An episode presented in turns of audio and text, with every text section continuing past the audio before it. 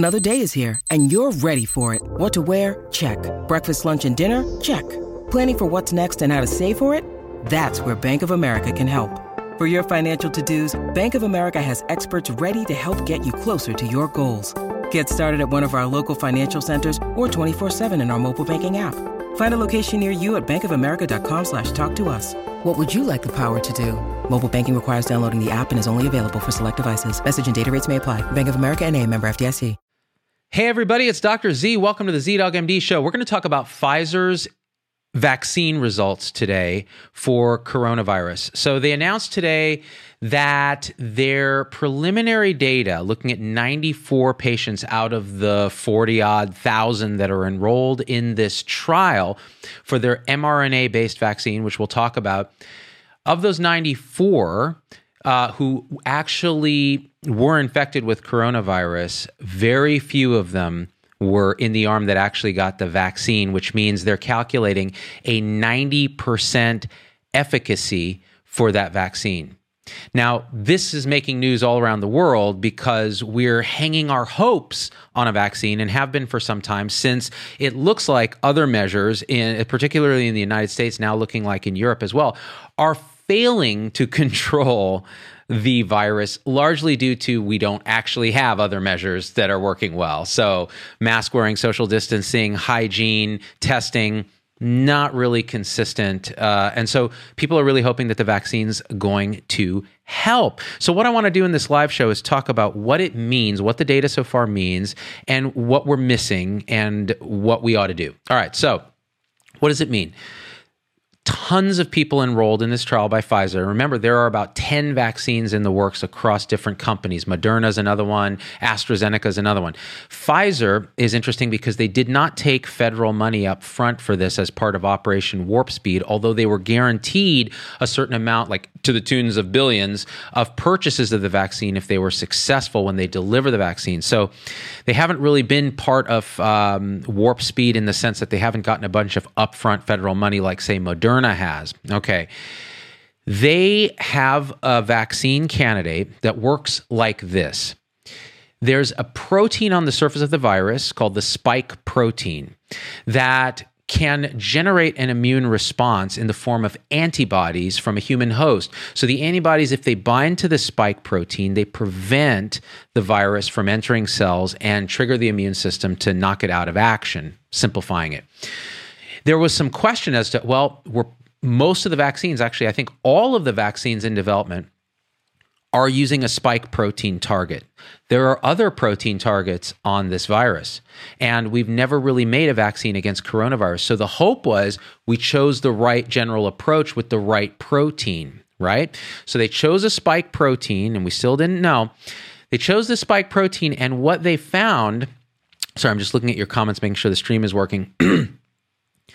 What they found was that you can make this spike protein either, the antibodies to the spike protein, either by injecting an inactivated virus, producing a purified spike protein in the lab and then injecting it, using another virus to inject the RNA that then tells your human cells to make the spike protein and then make antibodies against it. So what these guys did is an mRNA approach. And this has never been approved for a vaccine before. It's a new technology, right? Although they've been working on it for at least a decade. What you do is you take messenger RNA, which is a type of RNA, it's a genetic code, and it tells cells to make proteins. There's parts of the cells that will make proteins based on that mRNA code. What Pfizer did, and Moderna is doing as well, is they're taking their laboratory making this messenger RNA, little segment that just codes for the spike protein. And they're wrapping that in a lipid, which is like a little fatty layer, a little membrane, kind of like a cell membrane. And what that layer does is it protects that little mRNA and allows it to fuse with the cell, enter human cells, get transcribed into protein. Those proteins then trigger the human body, because they're foreign, trigger the human body to make antibodies against them. And that spike protein then is made that way. You generate antibodies and then have an immune response. That's theoretically how this works. And it's interesting because it allows you quickly to make a vaccine based on just, you just need that mRNA and the vehicle to deliver it, but it's not been done before for human vaccines that have actually been approved and are used out in circulation. So this was a big bet that does it work? Is it safe? Is it stable? These are the questions we want to ask. So what they did with this trial is they enrolled a bunch of people and they said, okay, half of y'all are going to get saline injections and half of y'all are going to get this mRNA vaccine candidate. The researchers, the patients, the people doing the trial don't know. They both don't know who's getting what. The only people who know are an independent committee that's reviewing the data.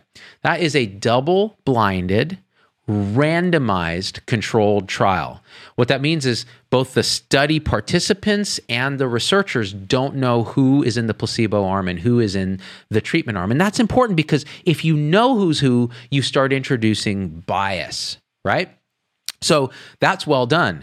They're randomized. So you take your population and you randomly assign them to placebo or vaccine. That's important because it eliminates certain forms of bias. If you're cherry picking who's going to get a vaccine and who's going to get a placebo, like they, you know, in these retrospective trials, things like that, a lot of times there's cherry picking, you can introduce a ton of bias. So they did that correctly. What kind of study population is it? Well, they're saying in the US, 30% of the study population is diverse in terms of ethnically, racially, gender, et cetera. Okay, that's important. It's a global study. So actually globally, it's more like 42%. So you're not just studying it in white men, which is important because you're trying to translate this into a vaccine that's applicable across different races, ethnicities, genders, and also ages, which we're going to talk about. Now, that is crucially important with this disease because it seems to preferentially affect minority groups, particularly in the US, African Americans and Latinos, particularly Asian Pacific Islanders, et cetera. So you want that trial to be robust in terms of who's enrolling. Otherwise, it makes no applicable sense to the real world. Okay, so they then randomize these guys. Now, the tricky part with this vaccine is it's 2 injections a few weeks apart. So you take your first injection, then 3 weeks later, you get your second injection. I believe it's 3 weeks because about a week after that, at 28 days, that's when they wanted to really see, okay, is there efficacy now? Because you'll have had both vaccinations in the sequence. Now, the other difficulty with this vaccine, which we'll talk about, is it needs to be stored extremely cold temperatures, minus 94 degrees Fahrenheit or 70 degrees Celsius. That's not your fridge at home. That's a specialized refrigerator, a freezer that will keep it that cold. So that being said, they then looked at the data. Now, they wanted to look at it earlier, like in October, when they only had 32 positive cases to look at, but they decided after talking to FDA that that wasn't going to be very compelling data for a variety of reasons. They said, okay, we're not going to do that. We're going to wait till we get 64 cases. Well, it turns out by the time they made that decision, they already had 94 or some odd cases. And they then handed it off to this independent committee to look at preliminary peek at what is the data showing. Now, so far safety, they've not had major adverse events, meaning they've had headaches and fevers and muscle aches and chills, the kind of things that many adult vaccines will cause, although this seems to cause them a little bit more than, say, your pneumonia vax or something like that. But nothing serious in the trial so far. Now, this is very early, all right? So no big safety signal in the Pfizer trial. Now, we've read about the other trials having had pauses because of an individual getting something that still is being figured out, right? But with this particular trial, nothing like that. So what did they see for efficacy? What they saw was in those 94 positive cases out of the however many tens of thousands that they analyzed so far, very few who were vaccinated, because then they unblind it for the committee. Very few who were vaccinated got sick, got the disease. And they calculated based on those numbers and statistics that it is 90% efficacious. Now, what does that mean? Okay, already it's telling you that if most of the people who got sick got the placebo, there's a difference there, and they have enough statistical power. There's enough numbers to say that's not due to chance. That's crucially important. You want to make sure the trial is big enough. 44,000 people. They originally aimed at 30. They got up to, I think, 43 something, almost 44. That's a lot of people. That's enough to make that ascertainment, even at those small numbers. So we're seeing signal that says it looks like a 90% efficacy so far for this vaccine. Now, let me put that in context. Influenza is somewhere between 40 and 60% efficacious. The FDA set a bar of 50%. They'd like to see a 50% efficacy to really approve a coronavirus vaccine and make it useful. This is 90%. And it vastly exceeded what their expectations were for this approach. That is very encouraging that the vaccine is actually effective, meaning it generates an immune response. Fine, you see that in earlier phase, phase 2, phase 3 trials. You can see, okay, it's generating an immune response, but does it prevent coronavirus infection in real humans in real life? And the answer appears to be yes in this trial in the early phase. That's key. But what does it not tell us? So it tells us we better keep going. Now, what Pfizer is planning to do is in a couple of weeks, they're going to review the safety data, because then they'll have reached a milestone of 2 months after the last of the second series of the vaccinations for enough people, for about half the trial members, at which point they can say, okay, here's our safety data so far. 2 months out, this is what we see. Because you would expect major adverse events to present within that period of time, all right? So what does it not tell us? What do we not know? Why should we not be, popping corks of champagne, although very encouraged? Well, this is what it doesn't tell us. It doesn't tell us, were the cases that we prevented with that vaccine potentially the severe cases, or are they just asymptomatic positive cases or mild symptom cases? In other words, if you are going to get very sick from coronavirus, would this vaccine have prevented that? Or will it only prevent people who weren't going to get that sick anyways, like asymptomatic mild symptoms, like 60 to 80% of infections are? Is it only preventing those? Because if it's just preventing those, that's less interesting to us, isn't it? Because people will still die of the disease. The second thing it doesn't tell us yet is, does it prevent people who are exposed to the virus? Sure, they don't test positive, but can they still actually have a low-level infection and infect others? We don't know the answer to that. The other thing we don't know that's very important is, who is it preventing the infection in? Pfizer's trial started enrolling people 18 and over and included people 65 and over, I believe. They then expanded it later to go down to 16 years old, and they're starting to look down into the 12-year-old range. So they didn't include, frankly, children yet, but they did include older people. What we haven't seen in this early data is what they call a subgroup analysis. In other words, of the people who got infected, how many of them were older? How many of them had comorbidities like diabetes, hypertension, congestive heart failure, immune compromise, asthma, COPD? How many of them were minorities? How many of them were non-minorities? And how many of them were older with risk factors? So is the virus efficacious, particularly in our highest risk populations, people with chronic disease and older patients? And that's what we really will need to know when the final or future data comes out. Because again, you can have a 90% efficacious vaccine in 30-year-olds who are only going to get mild disease anyways. But that doesn't help our 65-year-old who's going to end up on a ventilator or dying, or a long hauler. So that's information that has yet to come out, and that will temper our understanding of this.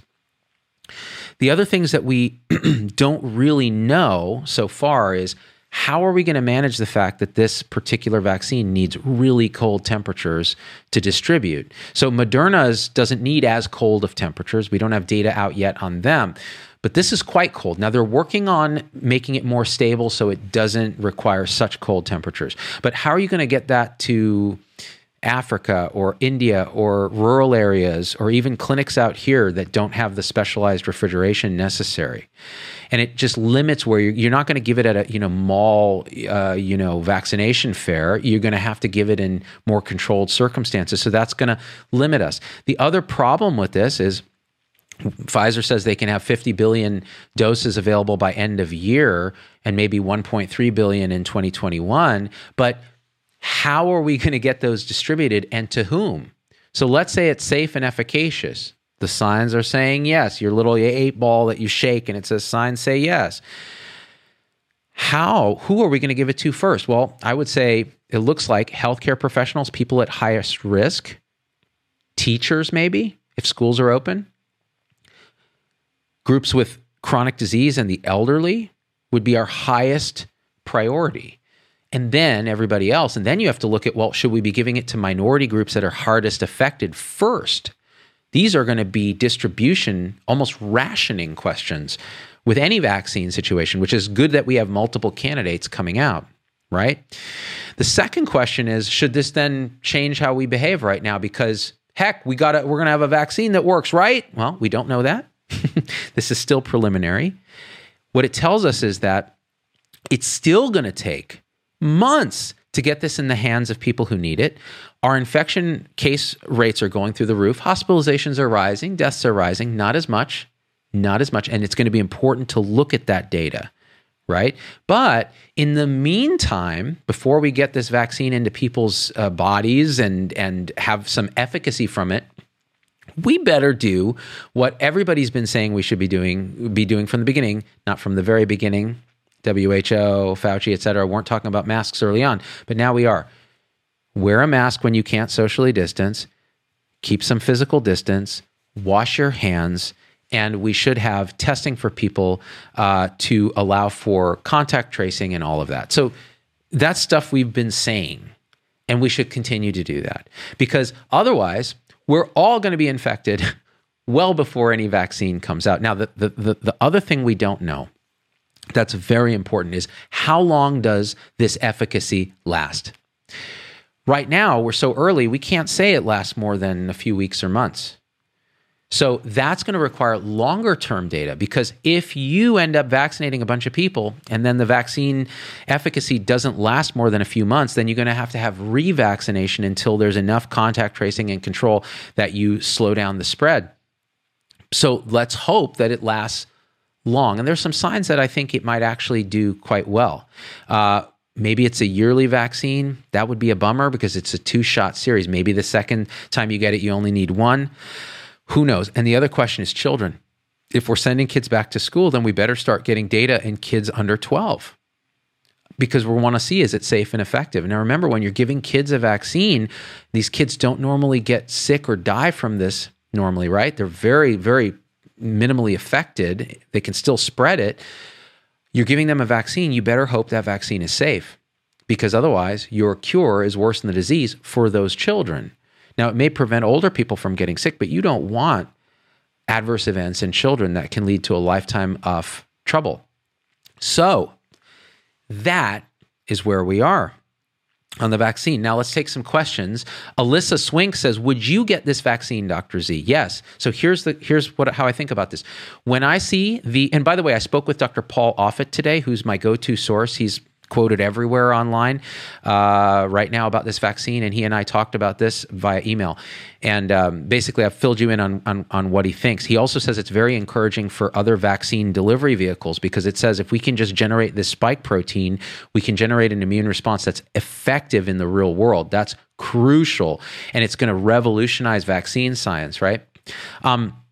Would I get the vaccine? As soon as I see the data that says it's, the final data that says it's safe and effective in this 30,000, 44,000 person population, you will see me be the first in line and I will publicly live stream my vaccination.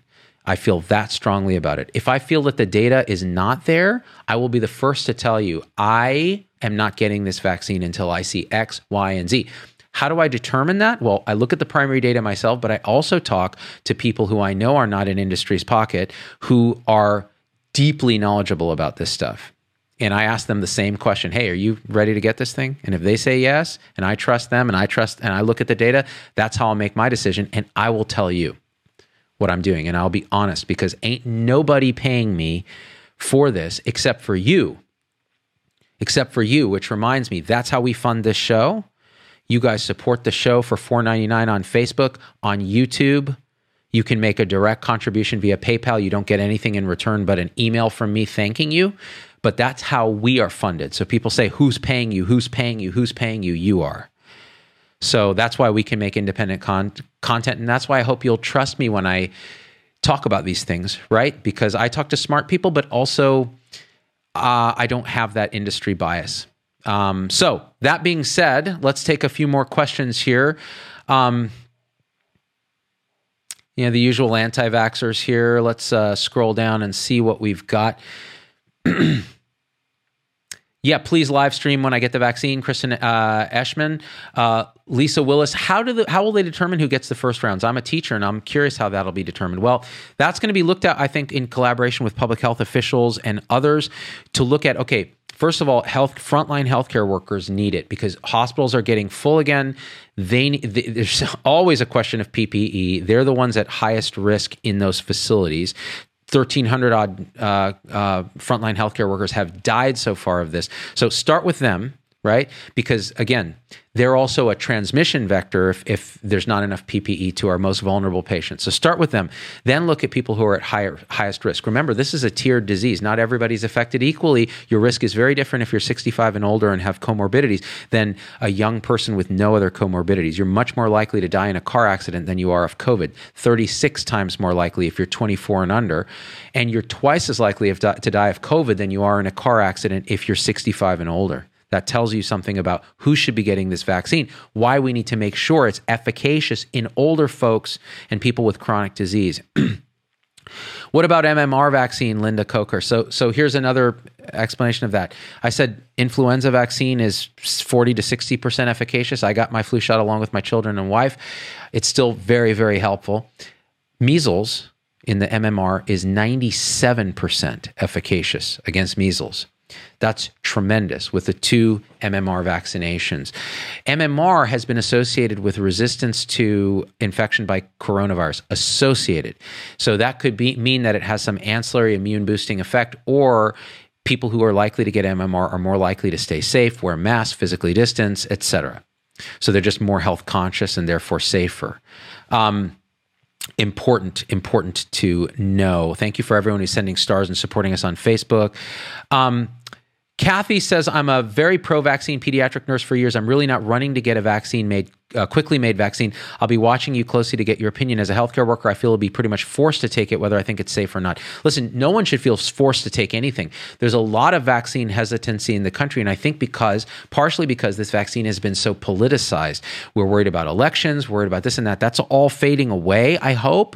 What we need to look now is at the pure science of it, understanding that you have to find people that you trust to talk about it. Now, hopefully I'm one of those people. If you don't trust me, find somebody that you do and listen to them and look at the primary data and understand what it means, which means you're going to have to learn to review trials. Well, if you don't want to do that, find people you trust to do that aren't necessarily in industry's pocket, because it's very tough, because a lot of people who have that expertise, and it is an expertise, also work with pharmaceutical industry because they can, and it's helpful, but it does introduce bias, at least the perception of bias, right? And we'll want that safety data. We'll want to look at it very carefully because, again, if you're giving healthy people a vaccine, that's why the bar for these trials is very high.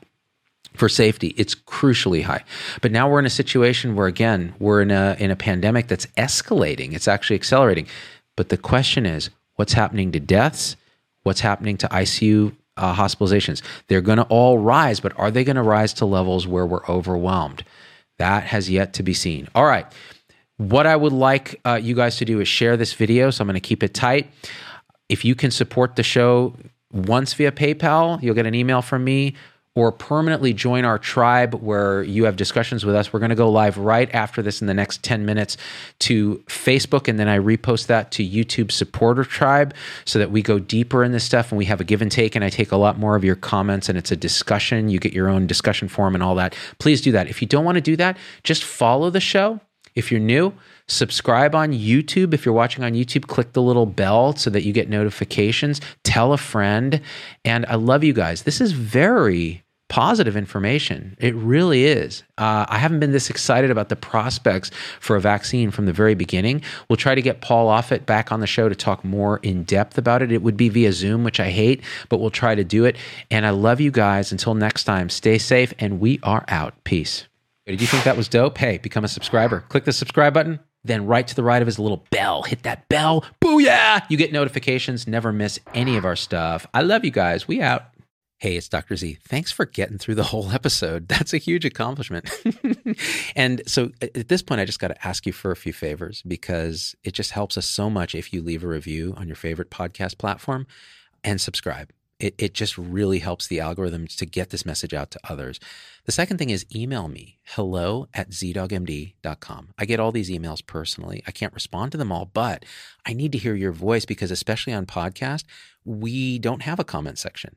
And I want to hear how this episode affected you, what you'd like to hear in the future, what you think we got wrong, what we think we got right, anything, or just say hi. So that's really powerful. And the third thing is, financially, it helps us a lot to support the show in any way you can. And if you go to ZDoggMD.com/supporters, you can join our supporter tribe on your favorite platform, YouTube, Facebook, Instagram, wherever. What that will get you on those platforms is live shows with me that are exclusive for supporters, and access to our Zoom meetings where we talk about awakening realization and we share with each other our own experience. It's a powerful group effect. It's a community, really. And we support and love each other and share, again, through our own experience, how we're waking up. So, and that ripples out into systems, into transforming healthcare and education and government. So it really starts with us. So join us there if you can. Again, ZDoggMD.com/supporters. And I'm so grateful to have you with us.